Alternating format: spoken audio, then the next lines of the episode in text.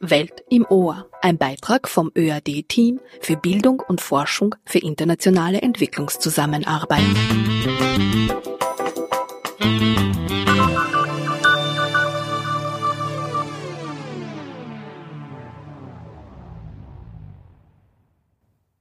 Sozialarbeit nach dem Genozid in Ruanda. Niemals wieder Genozid. Diese Worte vernimmt man oft in dem ostafrikanischen Land Ruanda.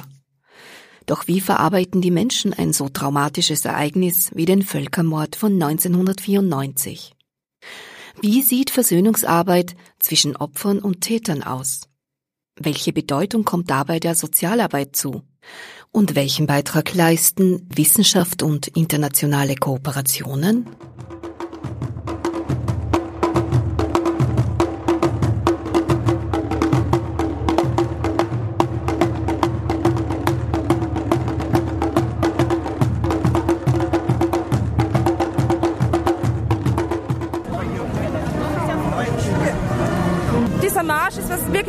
Besonderes. Wir sind jetzt gerade hier in Kigali und marschieren gerade durch die Straßen. Und ähm, es ist einfach wunderbar, diese Zusammengehörigkeit, diese Einheit von den Menschen in Bezug auf soziale Arbeit. Und viva soziale Arbeit, würde ich sagen. Und Happy Social Work Day.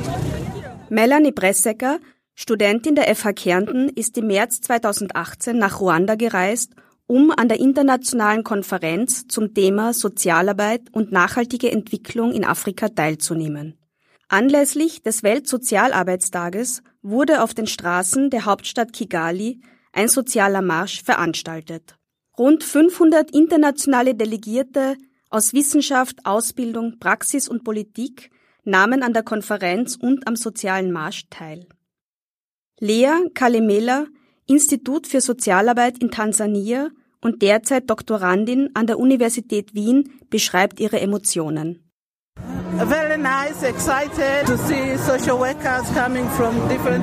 Ich bin auch aufgeregt. Vor allem so viele Sozialarbeiter aus so vielen unterschiedlichen Orten von der Welt zu sehen, die sich hier treffen, um sich gemeinsam für die Entwicklung der Sozialarbeit auf globaler Ebene und hier in Afrika einzusetzen.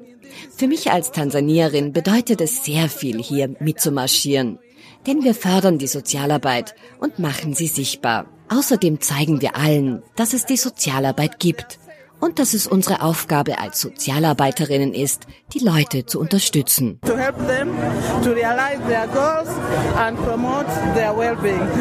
Die Konferenz ist ein Ergebnis des Prosovo-Projekts, das die Professionalisierung sozialer Arbeit an ostafrikanischen Universitäten zum Ziel hat. Die Finanzierung erfolgt durch EPIR, das Hochschulkooperationsprogramm der österreichischen Entwicklungszusammenarbeit. Prosovo läuft sehr erfolgreich seit 2011 und befindet sich bereits in der zweiten Projektphase. Im Zentrum des Projekts stehen empirische Forschungsarbeiten, Lehrplanentwicklung, der Aufbau von akademischen Kapazitäten sowie die wissenschaftliche Vernetzung.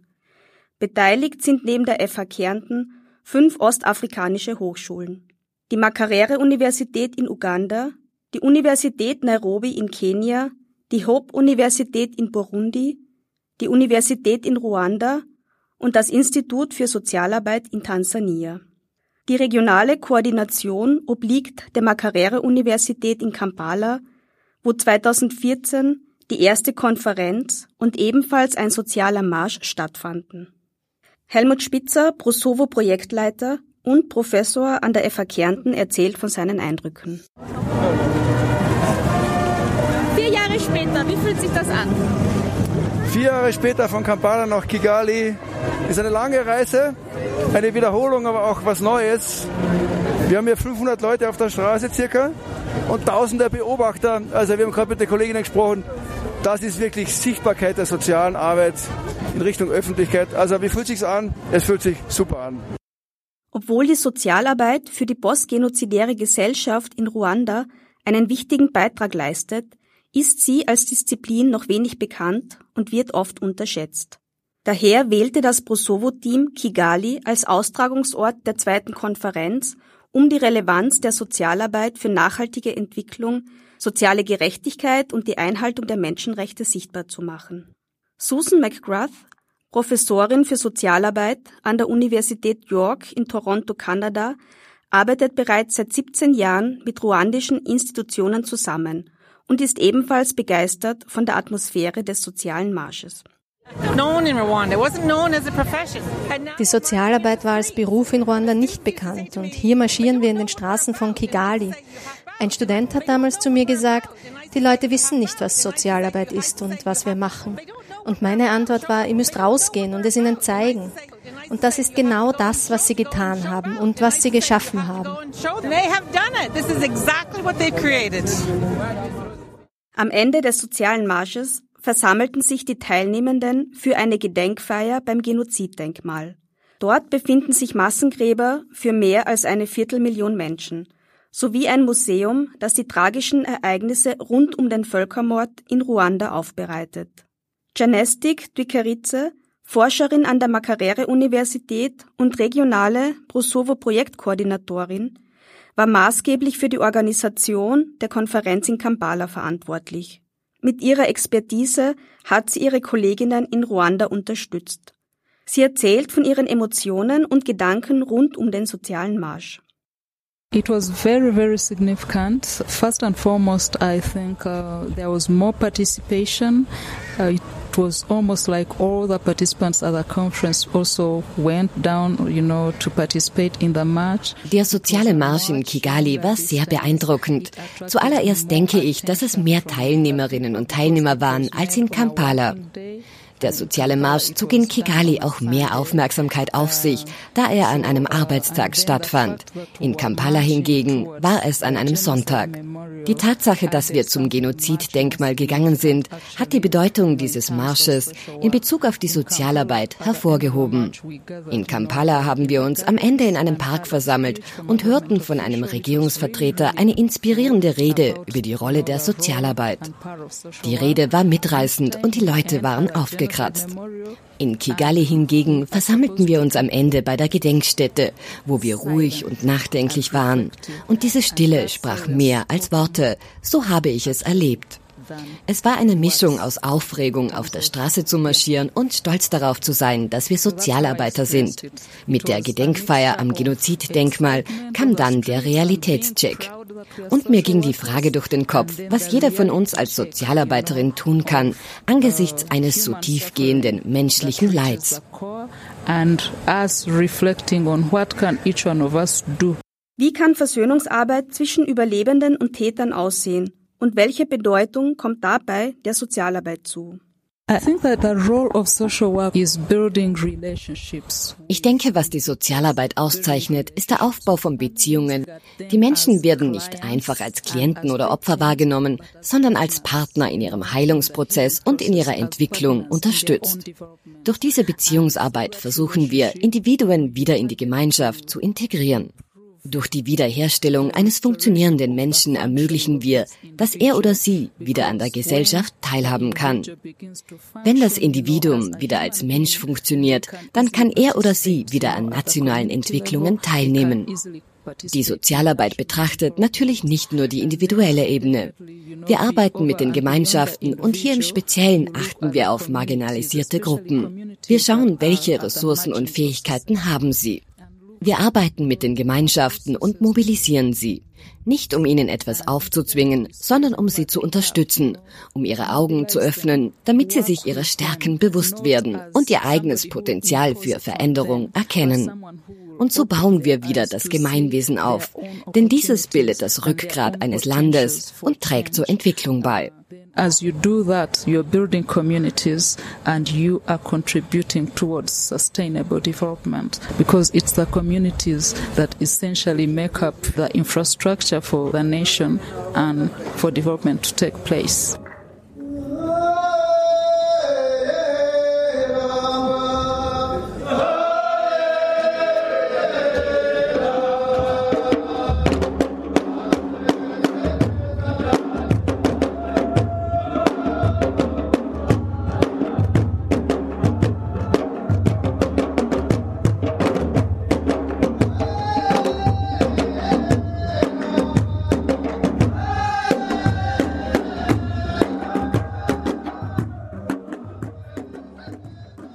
Völkermord 1994 in Ruanda zählt zu den schrecklichsten Ereignissen des 20. Jahrhunderts.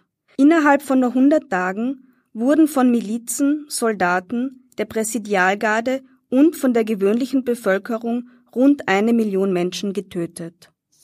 Opfer waren vor allem Angehörige der Tutsi-Minderheit, aber auch Oppositionelle und moderate Hutu, die sich nicht an Gewaltverbrechen beteiligen wollten, beziehungsweise sich diesen entgegenstellten. Nachbarn, Bekannte und Mitglieder der eigenen Gemeinschaft wurden umgebracht. Ein Großteil der Bevölkerung beteiligte sich aktiv an den Gewalttaten, teilweise freiwillig, teilweise unter Zwang. Der Genozid war ein schrecklicher Höhepunkt an Gewalt, jedoch gab es bereits davor Repressalien gegen Tutsi. Seit 1990 herrschten in Ruanda bürgerkriegsähnliche Zustände. Es gab Kämpfe zwischen Hutu und Tutsi, und es kam zu Massakern an den Tutsi.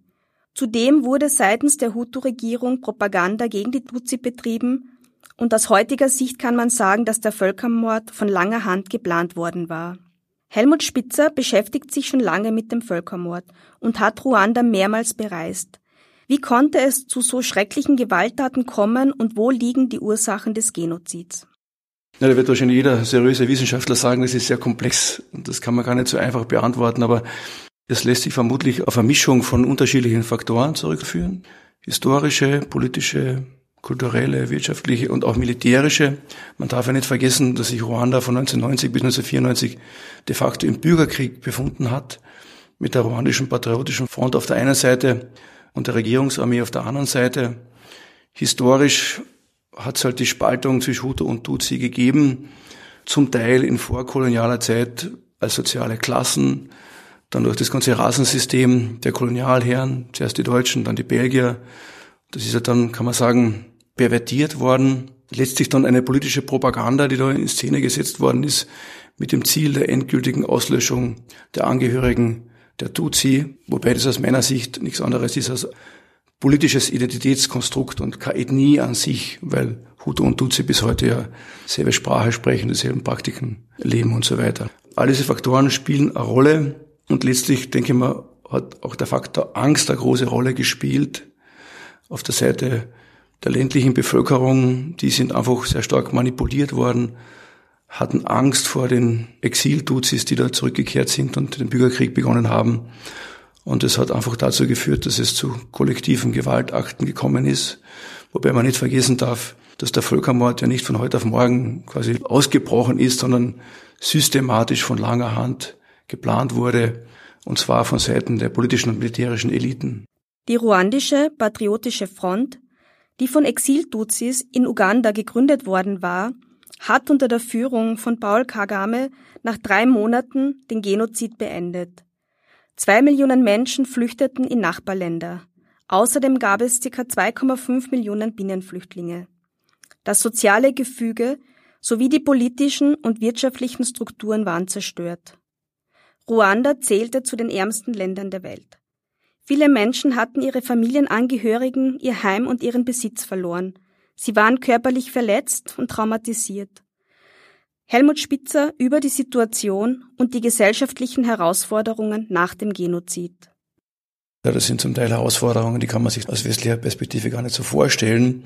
Also mit anderen Worten, soziale Arbeit ist da auch sehr stark in Friedens- und Versöhnungsarbeit involviert. Auf der anderen Seite muss man sagen, dass nach dem Völkermord Ruanda eines der ärmsten Länder der Welt war. Das heißt, de facto ging es ums nackte Überleben.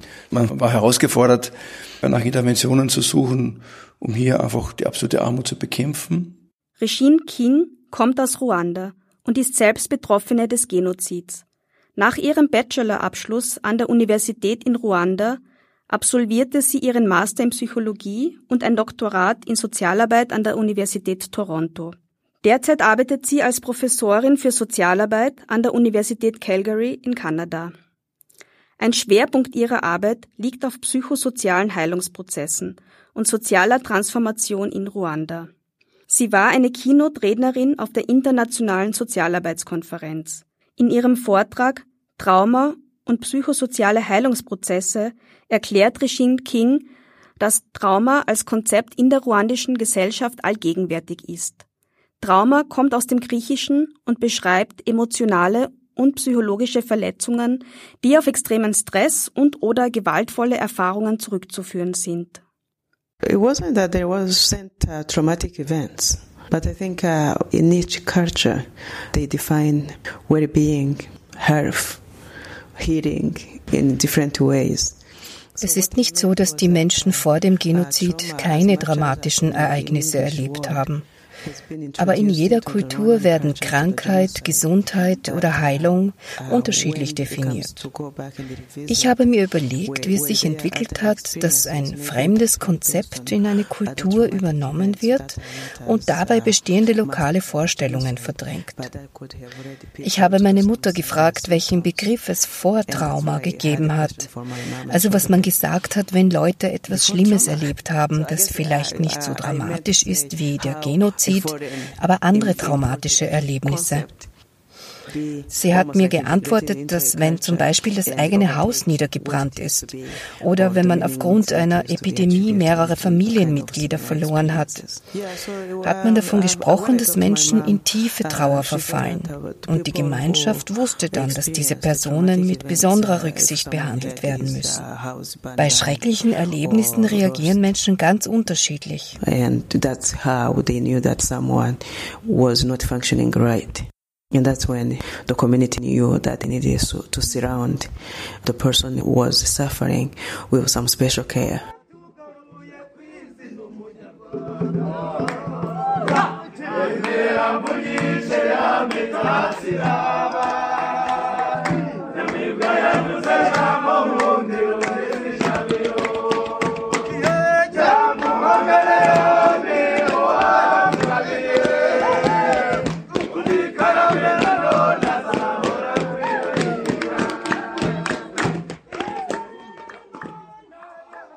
Think anybody who went through a genocide, there was something you could say uh, was not normal.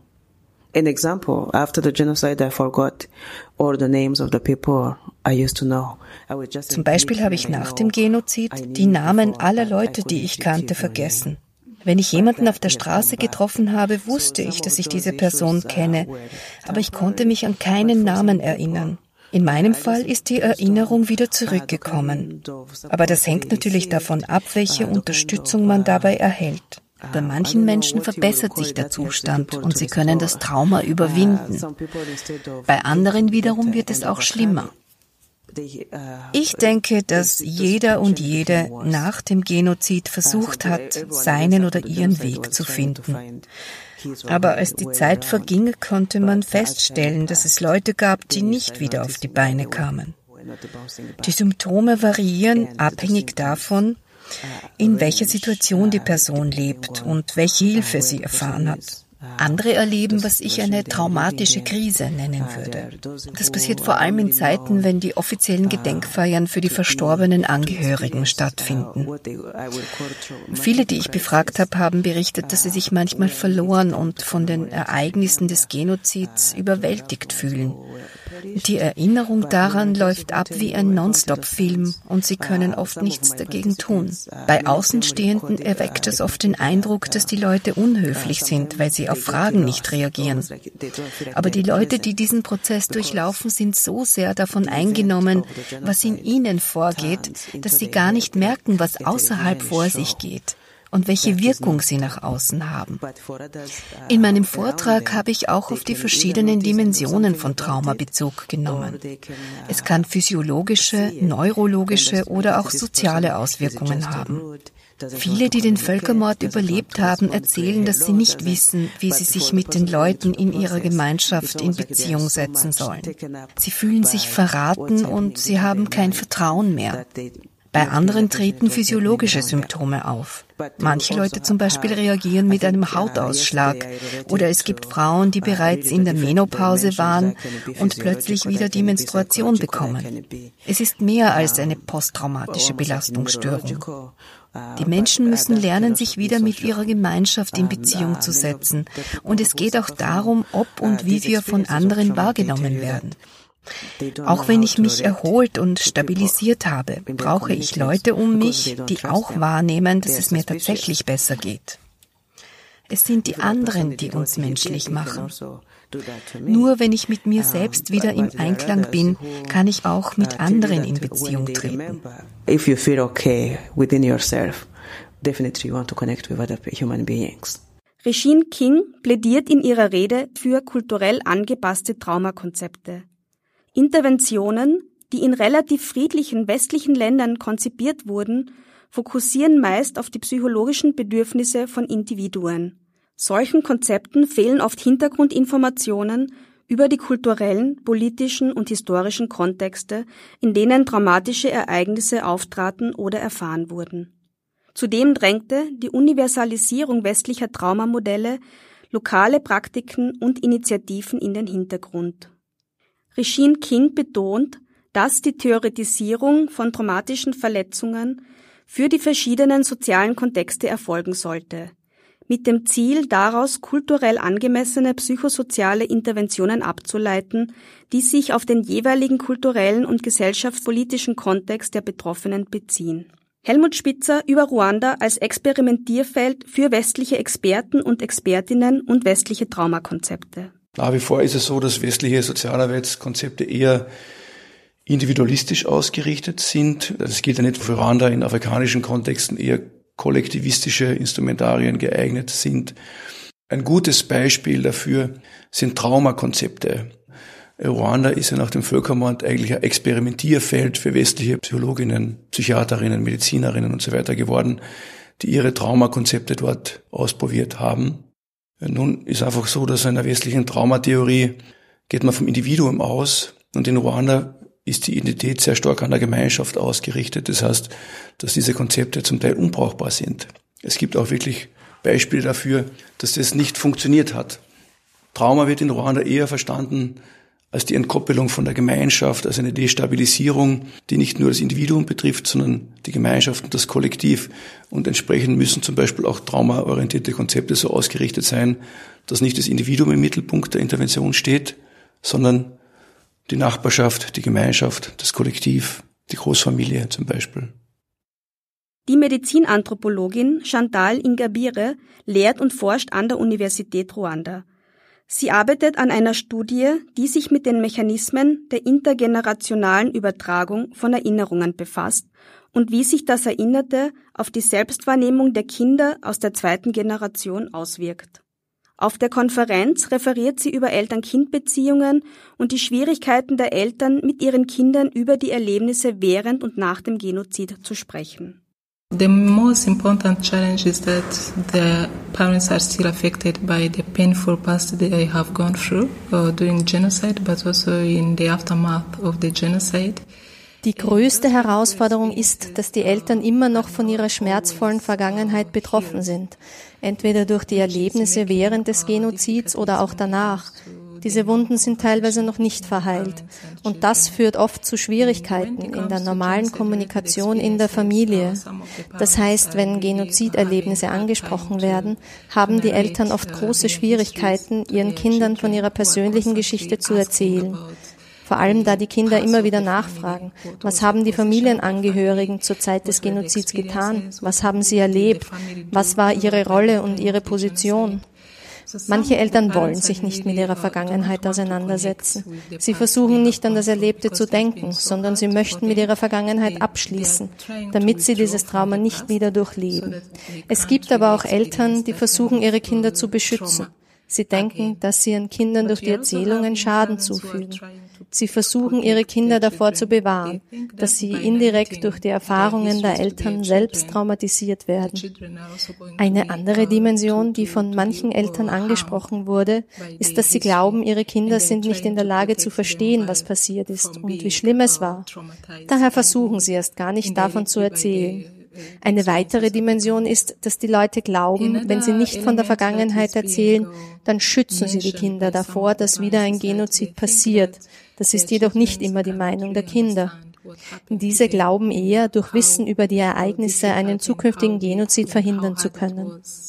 Für einige, vor allem die Täter und Täterinnen, ist es beschämend, ihren Kindern zu erzählen, was sie gemacht haben. Daher versuchen sie, ihren Kindern gegenüber ein positives Image zu bewahren. Aber wir haben auch herausgefunden, dass Eltern, die den Heilungsprozess durchlaufen haben und die Erlebnisse konstruktiv verarbeiten konnten, danach auch oft in der Lage sind, ihren Kindern die eigene Geschichte zu erzählen. But we have also found that by going through the journey of healing, of the parents. It is also enabling them to process their memories in a constructive way and therefore being able to, to narrate to their children uh, their past experiences.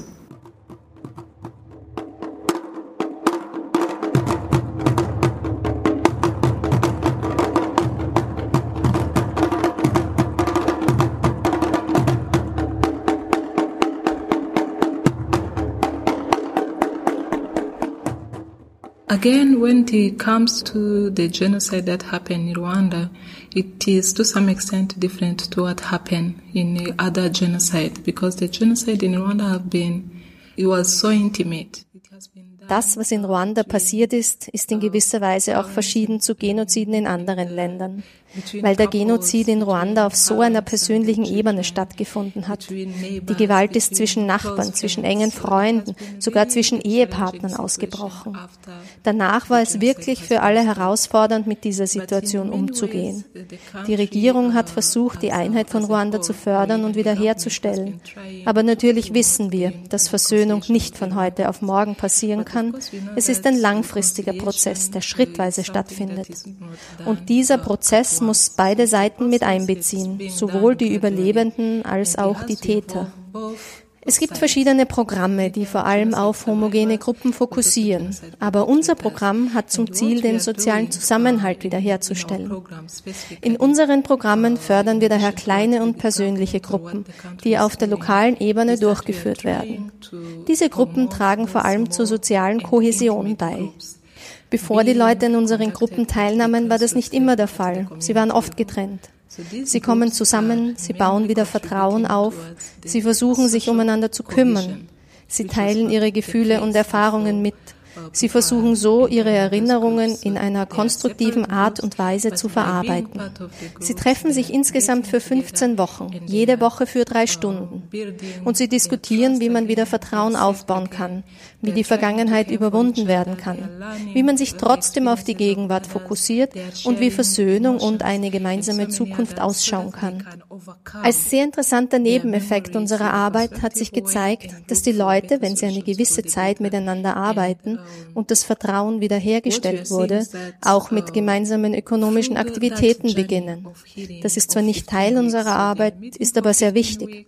Denn wenn es keine Entwicklung gibt, dann ist es natürlich ein zusätzlicher Stressfaktor, der den Heilungsprozess beeinträchtigt.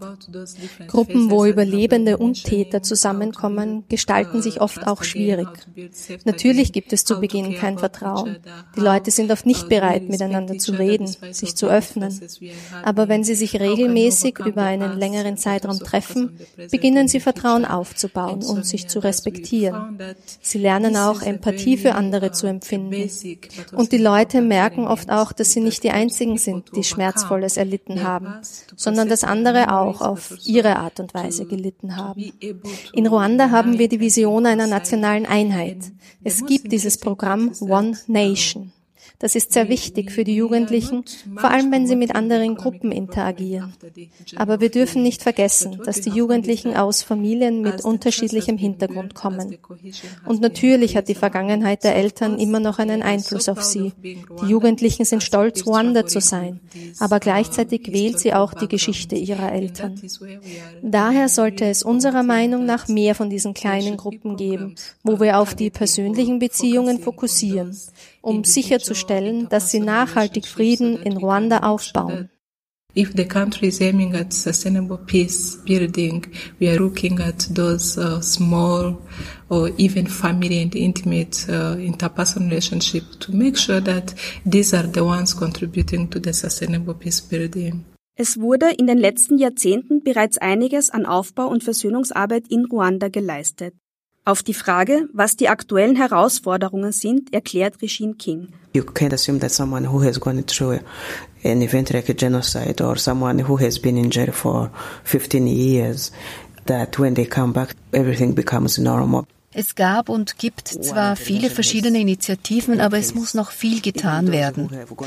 Man kann nicht von einer Person erwarten, die den Genozid überlebt hat oder 15 Jahre im Gefängnis gesessen ist und dann zurückkommt, dass das alltägliche Leben ganz normal verläuft, nur weil eine Intervention stattgefunden hat. Sogar die, die einen Heilungsprozess durchlaufen haben und selbst finden, dass es ihnen besser geht, brauchen noch weitere Unterstützung. Es ist immer mehr wie eine Reise und kein abgeschlossener Prozess.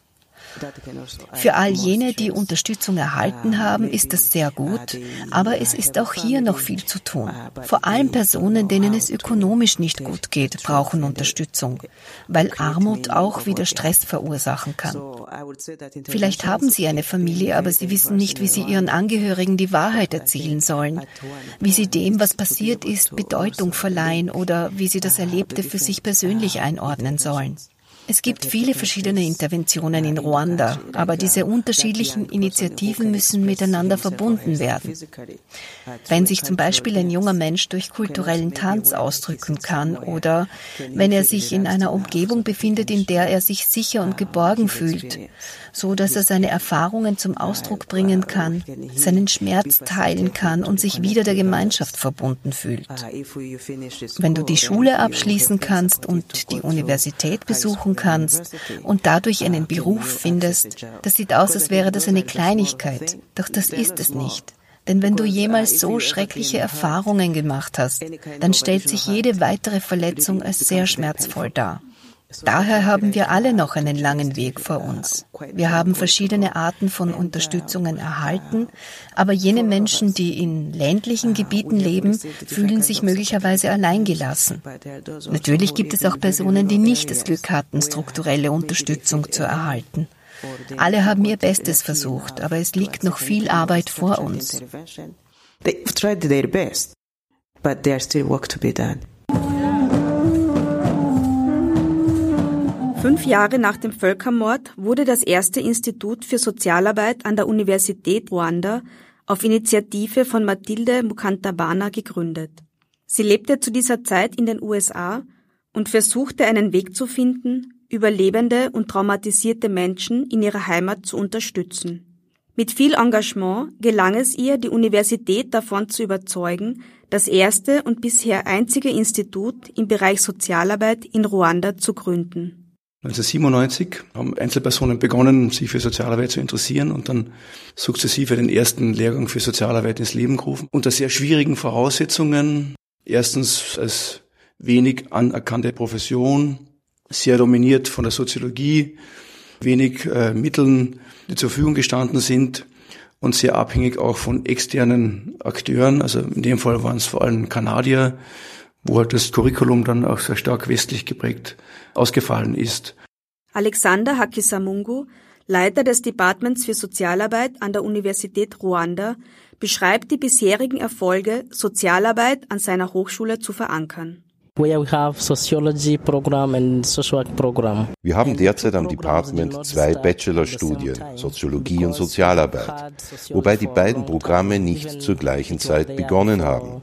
Soziologie gibt es schon länger. Das Bachelorstudium Sozialarbeit jedoch startete 1999, nur fünf Jahre nach dem Genozid. Es wurde neu eingeführt, um den Leuten, die unter den Folgen des Genozids gelitten haben, zu helfen. Wir hatten zu Beginn sehr wenig qualifiziertes Personal. Und vor allem gab es niemanden, der wirklich in Sozialarbeit ausgebildet worden war. Der erste Jahrgang hat 2002 abgeschlossen und bis jetzt wurden im Rahmen des Bachelorprogramms über 800 Studierende ausgebildet. Wir sind sehr stolz auf die bisherigen Leistungen unserer Absolventinnen und Absolventen und wir bekommen ein positives Feedback ihrer Arbeitgeber. Sie machen einen guten Job. Außerdem planen wir ein neues Masterprogramm mit zwei Schwerpunkten. Kinder- und Familienwohlfahrt sowie Sozialdienst und Verwaltung. Mittlerweile haben wir mehrere Mitarbeiterinnen mit einem Masterabschluss und eine Person hat ein Doktorat in Sozialarbeit. Zwei weitere Mitarbeiter führen derzeit ein Doktorat durch. Einer davon ist Charles Rutikanga, der in Österreich studiert. We have normally two staff who are doing their PhDs. Lutinkanga Charles, who is doing his PhD in Austria.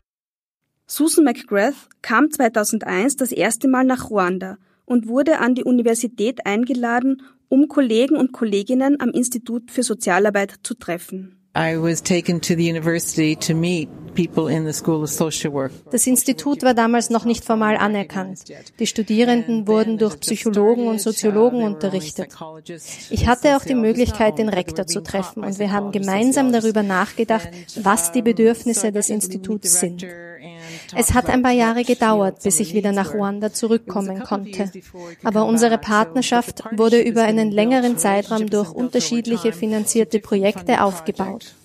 Eines wurde von einer anderen kanadischen Universität zum Thema Müttergesundheit finanziert.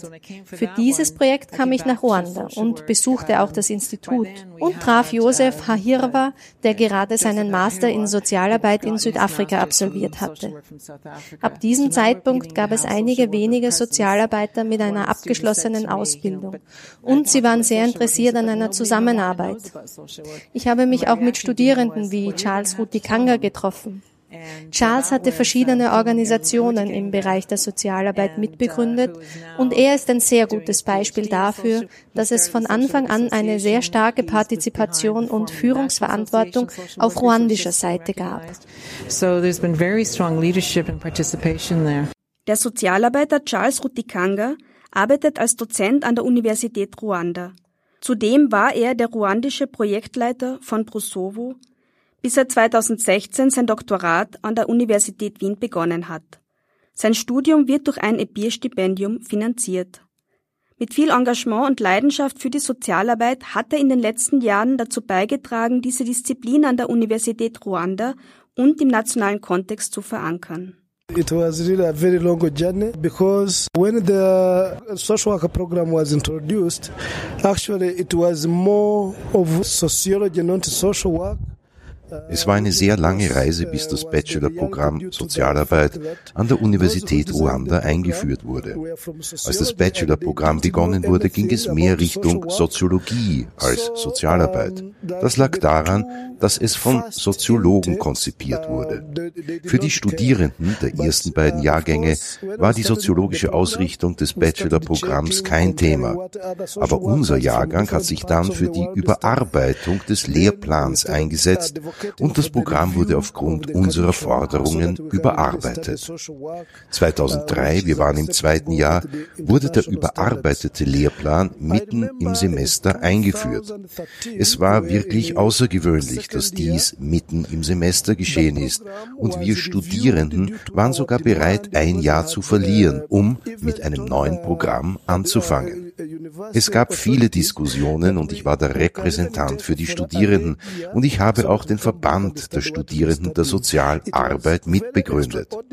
Als wir 2006 mit unserem Studium fertig waren, konnten wir nicht länger Mitglieder im Studierendenverband sein.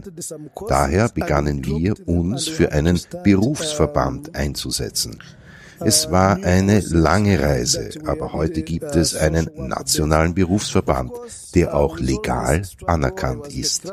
Nach meinem Bachelorabschluss 2006 habe ich drei Jahre lang als Sozialarbeiter bei der britischen Gesundheits-NGO Health Unlimited, heute bekannt als Health Poverty Action, gearbeitet. Ich habe niemals gedacht, dass ich jemals als Dozent an der Universität unterrichten würde, aber meine ehemaligen Lehrer waren der Meinung, dass ich gut dafür geeignet wäre.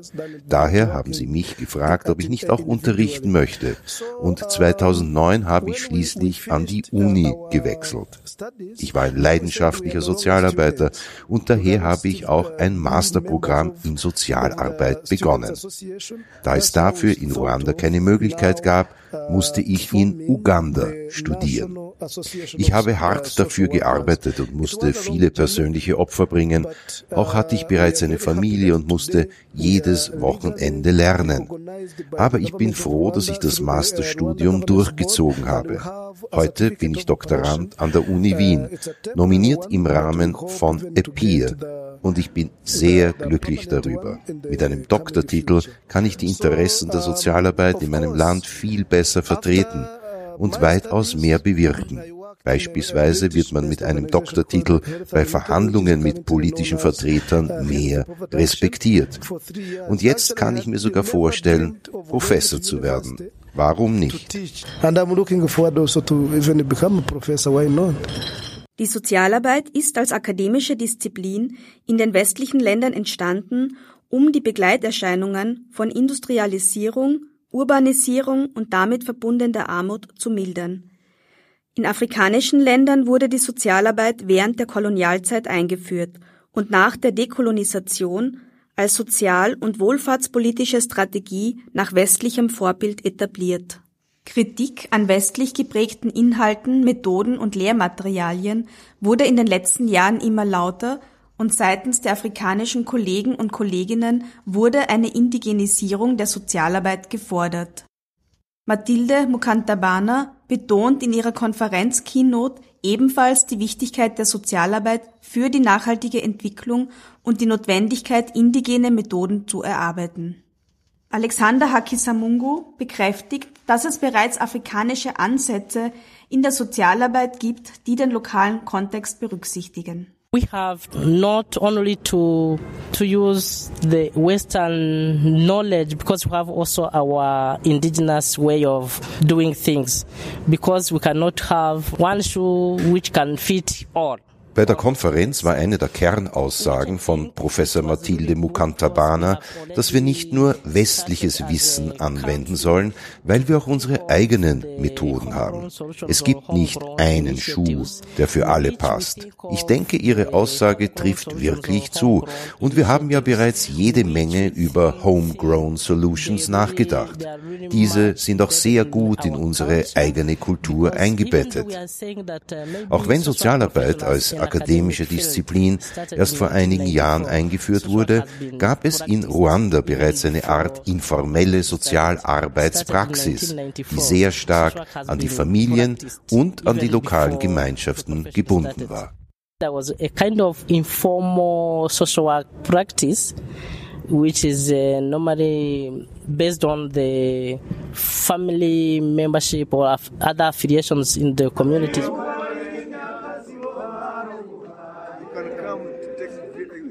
In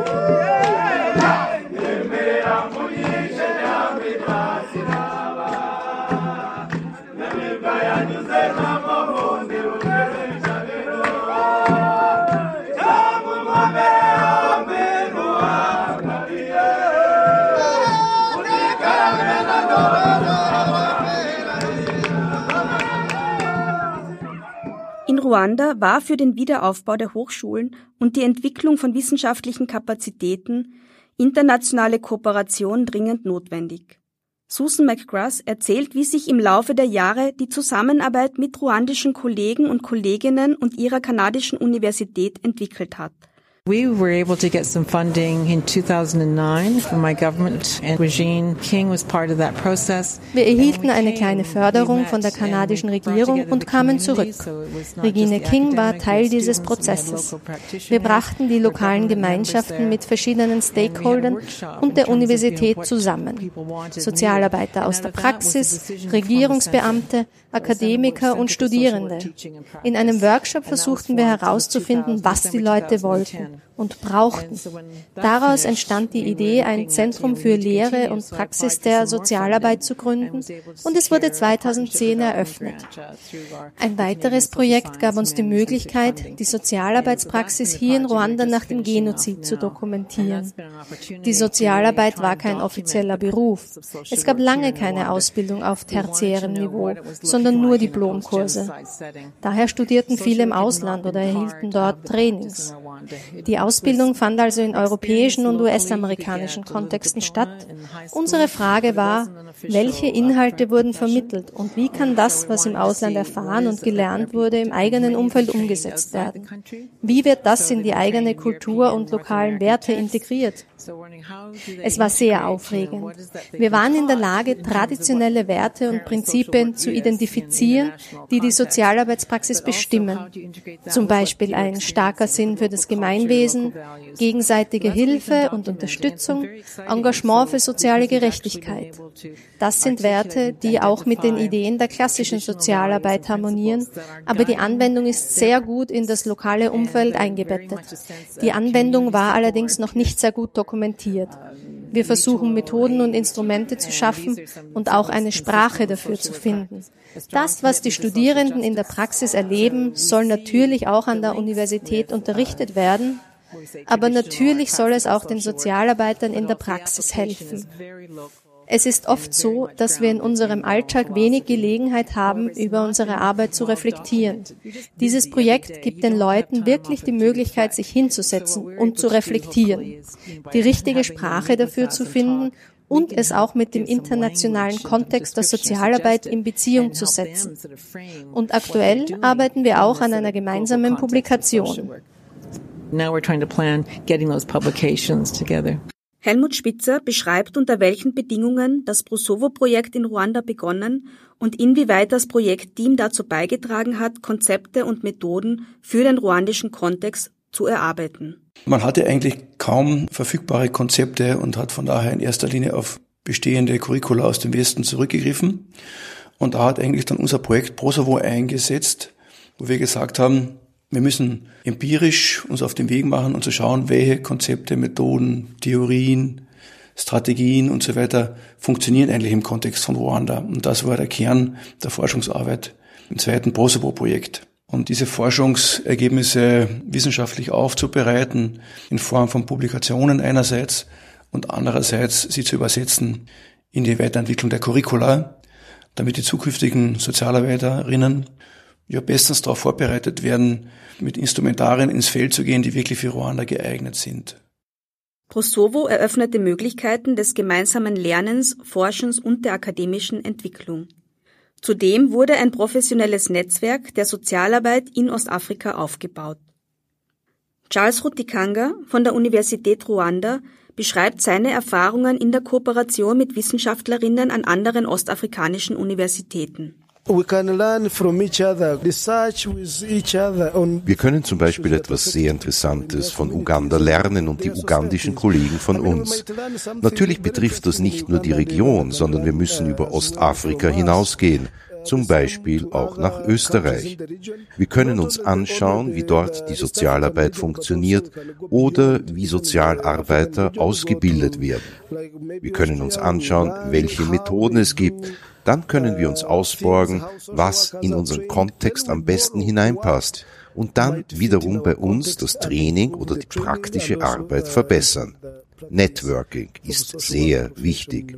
Wir haben im Kinyarwanda ein Sprichwort, ein Pfosten macht noch kein Haus. Damit meine ich, wenn wir zusammenarbeiten können, werden wir viel mehr erreichen, als wenn wir isoliert sind oder nicht miteinander kooperieren. Inkingi imwe ntigera inzu which can be translated as one pole cannot make a house. Im Rahmen von Prosovo kooperieren fünf ostafrikanische Universitäten und eine österreichische Hochschule. Helmut Spitzer schildert die konkreten Projektaktivitäten und die bisherigen Erfolge. Ja, also zunächst einmal ist zu sagen, dass das Projekt in Ruanda eingebettet ist in ein regionales Projekt. Und das war schon einmal sehr wichtig auch für die ruandischen Kolleginnen und Kollegen, hier auch mit Partnern aus Tansania, aus Uganda, aus Kenia und Burundi zu kooperieren und sich auszutauschen und zu schauen, welche Sozialarbeitskonzepte gibt's dort und wie sehen die Curricula dort aus, gibt es auch gemeinsame Forschungsfragen und so weiter. Das war mal sehr, sehr wichtig. In dem Projekt Prosovo 1 ging es in erster Linie um Grundlagenforschung, um die Erforschung des Status quo sozialer Arbeit, den Beitrag der sozialen Arbeit zur Armutsbekämpfung zu erforschen und so weiter. Und das war der Grundstein eigentlich jetzt für die zweite Phase, wo es um Praxisforschung geht. Und das war in Ruanda sehr interessant, was da für empirische Ergebnisse generiert worden sind. Sehr stark kollektiv orientierte Konzepte der sozialen Arbeit oder sagen wir der Problembewältigung auf einer Graswurzelebene. Ansätze, die man eben für die Praxis der sozialen Arbeit jetzt nutzbar machen kann, indem man diese Konzepte in die Curricula übersetzt. Und äh, was vermutlich ein Meilenstein war für die soziale Arbeit in Ruanda, aber überhaupt für Ostafrika, war ja die heurige Sozialarbeitskonferenz in Kigali, jetzt auch als Kontinuum zu sehen im Hinblick auf die Konferenz, die wir 2014 in Uganda lanciert haben. Für Ruanda war es die erste Sozialarbeitskonferenz überhaupt. Und wenn man anschaut, wie jetzt der Impact war, dass auch die Politik sich dazu geäußert hat und sich auch bekannt hat zur Verantwortung für soziale Arbeit, muss man sagen, dass damit wirklich sehr viel erreicht worden ist. Janestik Twikerice ist die regionale Prosovo-Koordinatorin und verantwortlich für das 2017 gegründete Forschungs- und Innovationszentrum für soziale Arbeit, kurz CRISOVO, an der Makerere-Universität Uganda.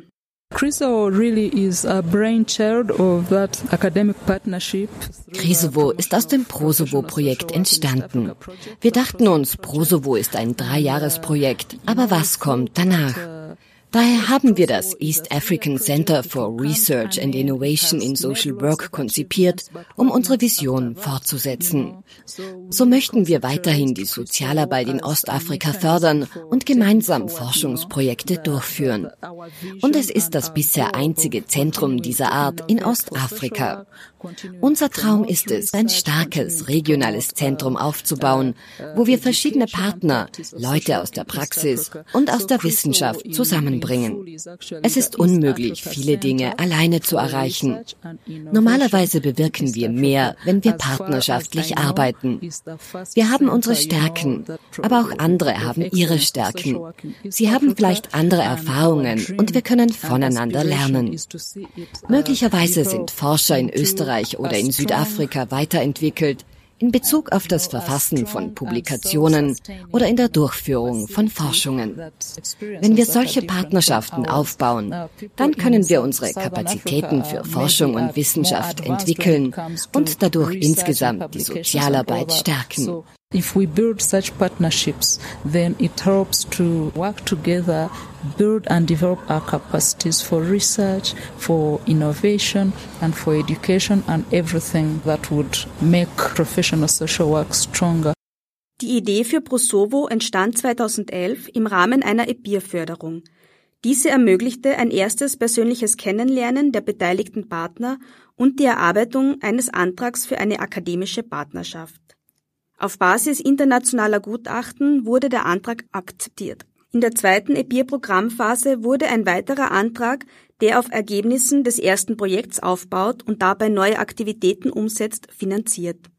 Helmut Spitzer zieht Bilanz über die langjährige wissenschaftliche Zusammenarbeit. Ja, das Prosovo-Team hat jetzt insgesamt etwa acht Jahre zusammengearbeitet. Sehr viel erreicht, finde ich. Ein Großteil der Ziele wurden tatsächlich auch umgesetzt. Politisch, institutionell ist die soziale Arbeit sehr viel stärker als vor wenigen Jahren. Es wurde Forschung betrieben, die Curricula sind überarbeitet worden, also kann man eigentlich zufrieden sein, aber man darf sich nicht zurücklehnen.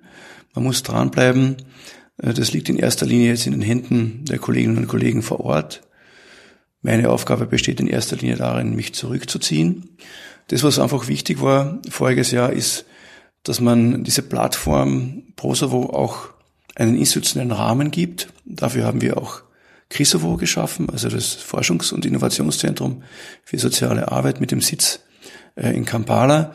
Und ich hoffe sehr stark für die Kolleginnen und Kollegen, dass es gelingen wird, über CRISOVO einfach weitere Forschungs- und Projektaktivitäten zu lancieren, vielleicht auch mit Unterstützung von EU-Geldern. Und wir haben in den letzten Monaten seit der Konferenz in Ruanda auch schon unterschiedliche Anfragen bekommen von internationalen Akteuren, hier zusammenzuarbeiten. Susan McGrath über die regionale Partnerschaft im Bereich der Sozialarbeit an ostafrikanischen Universitäten. Ich war von der Größe dieser Konferenz beeindruckt. Ich war vor 16 Jahren hier und die Sozialarbeit war kaum bekannt. Jetzt gab es hier eine Konferenz mit über 500 Leuten, die sehr stark von ruandischer Seite getragen wurde. Beim sozialen Marsch gab es viele Zuseher, die geklatscht und uns angefeuert haben. Das war wirklich ein Highlight zu sehen, wie weit die Sozialarbeit gekommen ist. Ich denke, was Österreich hier im Hinblick auf den Aufbau einer Partnerschaft in Ostafrika geleistet hat, ist enorm. Niemand ist mehr isoliert. Es gibt Wissen über die Sozialarbeitspraxis in den jeweiligen Ländern. Natürlich gibt es auch Unterschiede, aber es gibt dieses Gefühl, dass sie es nur gemeinsam und mit gegenseitiger Unterstützung schaffen können.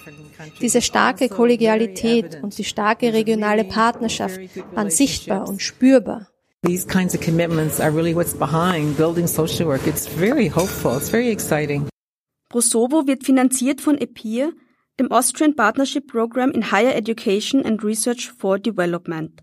Das Hochschulkooperationsprogramm der österreichischen Entwicklungszusammenarbeit OEZA, Robert Zeiner, der als OEZA-Vertreter an der Konferenz in Ruanda teilgenommen hat zur österreichischen Entwicklungszusammenarbeit zählt ein geografischer Schwerpunkt Ostafrika. Aber das, was hier passiert im Rahmen dieser Veranstaltung, ist ja eine Umsetzung eines Schwerpunktes der Hochschulzusammenarbeit im Rahmen des sogenannten EPIR-Projekts. Und äh, wir haben jetzt schon die zweite Phase fast zu Ende und sehen, dass aus diesem EPIR-Projekt viele, viele gute Dinge hervorgegangen sind. Unter anderem dieses Netzwerk oder dieses Zusammenschluss, äh, diese Erfahrung zwischen Universitäten in Afrika und in Österreich und anderswo äh, zum Thema Sozialarbeit. Robert Zeiner unterstreicht den partnerschaftlichen Ansatz als ein grundlegendes Prinzip von EPIR. Das ist nicht ein Einwegverfahren und eine Einwegrichtung, sondern es geht in beide Richtungen. Es lernen alle Beteiligten davon, wie Zusammenarbeit passieren kann, was wichtig ist und worauf es ankommt. Und äh, besonders im Bereich der Sozialarbeit ist das zum Teil eine gewisse Herausforderung, nehme ich an, aber auch etwas, was wechselseitig sehr befruchtend wirken kann. Welchen Beitrag hat Prosovo nun für die Sozialarbeit in Österreich und die FH Kärnten geleistet? Zunächst muss man sagen, dass bei all den Aktivitäten, die wir in Ostafrika umgesetzt haben, österreichische Konzepte von Sozialarbeit, soweit ich mich jetzt erinnern kann, kein einziges Mal Thema waren. Das hat uns eigentlich gar nicht interessiert. Was mich aber sehr wohl interessiert hat, war das, was ich oder was wir in Ostafrika gelernt haben, rückzukoppeln an die Szene in Österreich. Und das haben wir ein paar Mal getan zum Beispiel bei den Entwicklungstagungen. Und auch heuer hatten wir auf der FH Kärnten ein internationales Symposium, wo erstmals Vertreterinnen des österreichischen Berufsverbandes für soziale Arbeit mit Kolleginnen aus Ostafrika zusammengekommen sind. Und es war sehr interessant, wie die diskutiert haben. Da kam es eigentlich zu einer Umkehrung der Verhältnisse. Da haben die österreichischen Kolleginnen gesagt, wow, was die zum Beispiel in Tansania alles geschafft haben in den letzten Jahren wo wir in Österreich noch sehr weit davon entfernt sind, zum Beispiel eine eigene Berufsgesetzgebung für soziale Arbeit ins Leben zu rufen. Das haben wir in Österreich nach wie vor nicht. Das Team in Tansania ist nun das erste Mal davor, das unmittelbar umzusetzen. Also da kann der Norden auch sehr viel vom Süden lernen. Und für meine eigene Fachhochschule, für meine eigene Institution muss ich sagen, hat äh, das EPIR-Projekt auch sehr viele Errungenschaften gebracht für mich selber. Ich konnte in internationale Netzwerkstrukturen reinschnuppern, wo ich vorher vermutlich nicht die Chance dazu gehabt hätte. Und insgesamt hat man auch gesehen, dass man im Bereich der Entwicklungsforschung große Projekte an Land ziehen kann. Hat vermutlich auch ein Stück weit zur Reputation für unseren Studiengang beigetragen.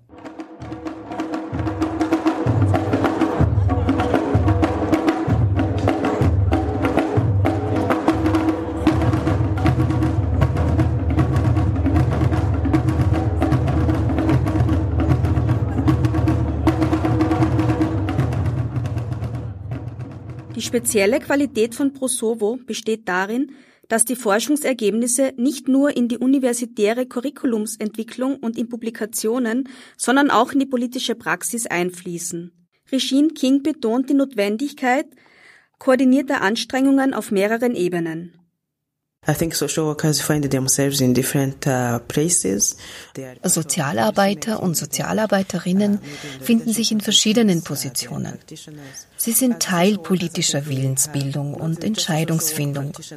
Möglicherweise sind sie auch in führenden Positionen. Sie sind in der Praxis, sie sind Praktiker, sie sind Forschende und Wissenschaftlerinnen. Was wirklich gebraucht wird, sind koordinierte Anstrengungen. Erst gestern habe ich über meine Forschungsarbeit gesprochen und Leute hörten von verschiedenen Strategien der Regierung, die ohne Zweifel vielversprechend sind. Aber Leute, die nicht wissen, wie sie das in die Politik integrieren oder die Forschungserkenntnisse nicht verstehen, müssen lernen, wie sie das in die Praxis umsetzen. Die, die bereits im Feld tätig sind, die Praktiker und Praktikerinnen, müssen in der Lage sein, sein, über ihre Erfahrungen zu sprechen, um andere darüber zu informieren. Der Austausch von Wissen ist wichtig, auch in einer weiterführenden Forschung. Denn das, was in Ruanda passiert ist, kann für den Rest der Welt beispielhaft sein. Auf der Forschungsebene wie auch auf Politik- und Praxisebene ist es wichtig, weiterzumachen, um unsere Forschung zu kommunizieren, um politische Strategien zu forcieren, die das unterstützen, was wir tun und um Herangehensweisen zu entwerfen, die in diesem spezifischen Kontext unterstützend sind. Diese Arbeit kann aber nicht durch die lokale Bevölkerung allein gemacht werden. Internationale Sozialarbeiter und Sozialarbeiterinnen, Menschen, die von außen kommen, können mit uns arbeiten, können uns unterstützen. Sie können Partner und Partnerinnen sein, um gemeinsam diese Ziele zu implementieren. Come and uh, work with us, partner with us to have all those goals implemented. Ruanda war 1994 so unbedeutend, dass beinahe unbemerkt von der Weltöffentlichkeit ein Genozid stattfinden konnte. Danach war das Land völlig zerstört. Heute gilt es als der Vorzeigestaat in Afrika. Mit hohem Wirtschaftswachstum, Investitionen in Infrastruktur, einer modernen Hauptstadt und einer Gesundheitsversicherung für alle. Ruanda ist aber auch ein widersprüchliches Land, geprägt von großen Gegensätzen zwischen Stadt und Land sowie zwischen arm und reich. Seit dem Ende des Völkermords dominiert Paul Kagame Ruandas Politik. Er war zunächst Vizepräsident und Verteidigungsminister. 2001 wurde er zum Staatspräsidenten gewählt. Eine Verfassungsänderung ermöglichte ihm 2015 die Kandidatur für eine dritte Amtszeit. Paul Kagame regiert autoritär und Kritik an seinem Führungsstil wird bestraft. Zensur steht an der Tagesordnung und Oppositionelle werden verhaftet. Helmut Spitzer beschreibt, wie er die Veränderungen in den letzten Jahren in Ruanda erlebt hat. Ich beschäftige mich mit Ruanda ja schon seit 1994, seit dem Völkermord. War 2004, zehn Jahre nach dem Völkermord, das erste Mal im Land und heuer, glaube ich, das zehnte Mal. Ich konnte sehr viele Veränderungen beobachten und habe insgesamt ein sehr ambivalentes Bild von Ruanda. Also zum einen muss man einfach sagen, dass die Regierung zum Teil Vorbildliches geleistet hat. Also angesichts totaler Zerstörung das Land wieder aufgebaut hat, zur Armutsbekämpfung beigetragen hat, geschaut, dass äh, Überlebende des Völkermordes gemeinsam mit den Tätern weiterhin zusammenleben können. Also da ist tatsächlich sehr viel Positives passiert. Und auf der anderen Seite hat sich, so würde ich das zumindest einschätzen, die Regierung sehr stark in ein autokratisches System hin entwickelt so dass halt die meisten Strategien, die dort jetzt umgesetzt werden, einem Top-Down-Prinzip folgen und die Bevölkerung größtenteils außen vor gelassen wird. Also mein Gefühl ist einfach, dass Ruanda so schnell unterwegs ist, auf so einem Fortschrittstempo verschrieben hat, dass die Bevölkerung kaum mitkommt. Und das sieht man vor allem an der großen Kluft zwischen Kigali, der Hauptstadt, und wie das Land beschieden ist und wie es den Menschen in den ländlichen Regionen geht. Man sieht es auch in den Publikationen zu unserem Projekt Prosovo, wo diese sogenannten Homegrown Solutions der ruandischen Regierung eher sehr unkritisch aufgegriffen werden und dann halt sozusagen in das Interventionsspektrum von sozialer Arbeit eingebaut werden. Ich habe jetzt erst im Nachhinein erfahren, dass auch diese Konferenz unter sehr schwierigen politischen Bedingungen stattgefunden hat. Um ein Beispiel zu nennen, die Kollegin hat mir vor kurzem erzählt, dass sämtliche Videoaufnahmen, die während unserer Konferenz gemacht wurden, von politisch Verantwortlichen angeschaut worden sind. Und da gab es mehrere kritische Nachfragen, wie das eine oder das andere gemeint ist. Und da sieht man einfach, dass soziale Arbeit in Ruanda einen sehr schwierigen Stand hat, dass man da sehr aufpassen muss, wenn man zum Beispiel etwas sagt, was jetzt äh, kritisch gegenüber der Regierung ist. Ich denke einmal, dass die Kolleginnen und Kollegen in Ruanda es sehr schwer haben aus der sozialen Arbeit. Soziale Arbeit ist ja eine Menschenrechtsprofession die sich für soziale Gerechtigkeit einsetzt, für soziale Inklusion. Und das unter den Bedingungen eines autoritären Staates zu praktizieren, ist schwierig und ein täglicher Balanceakt. Kagame bestimmt auch die Art und Weise, wie dem Völkermord in Ruanda gedacht wird. Seit 2008 darf nur noch vom Genozid gegen die Tutsi gesprochen werden. Es wird verschwiegen, dass auch Hutu getötet wurden und dass die ruandische Patriotische Front unter Kagame ebenfalls Gewaltverbrechen an der Bevölkerung verübt hatte. 2013 hat die Regierung die Kampagne Ich bin Ruanda lanciert, um das ruandische Nationalgefühl und die nationale Einheit zu stärken. Susan McGrath, beschreibt ihre Eindrücke von der komplexen Situation in Ruanda. Unity, that's just what the president has said. You know, we're only one, we're all one, we're all the same. But my sense is when you scratch the surface, of course, that's not true. And it's not true anywhere. You know, there's no one Canadian. Es gibt diese Kampagne, ich bin Ruanda. Das, was der Präsident sagt. Wir sind eins, wir sind alle gleich. Aber mein Eindruck ist, dass das, wenn man an der Oberfläche kratzt, nicht stimmt. Das stimmt nirgends. Ich bin aus Kanada und es gibt auch bei uns nicht einen Kanadier oder eine Kanadierin. Aber es geht darum, dass die Leute lernen, miteinander umzugehen. Es gibt Fotos von Leuten Arm in Arm und das bringt das Gefühl von gegenseitiger Sorge und Verantwortung zum Ausdruck. Aber natürlich darf man nicht vergessen, dass in Ruanda ein Genozid stattfand. Mein Eindruck ist, dass es ein sehr großes Engagement gibt. Ich bin immer wieder sehr überrascht, wie hart meine Kollegen und Kolleginnen hier arbeiten.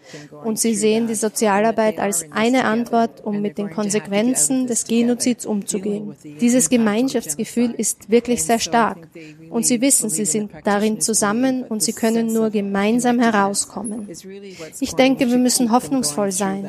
Sicher gibt es Spannungen und man muss vorsichtig sein. Aber gerade auf der lokalen Ebene scheint es viele Kooperationen und Initiativen zu geben. I mean, you have to be hopeful. Certainly there are tensions, I think, but people are very careful. And out in the community, there seems to be mainly a lot of collaboration and cooperation going on.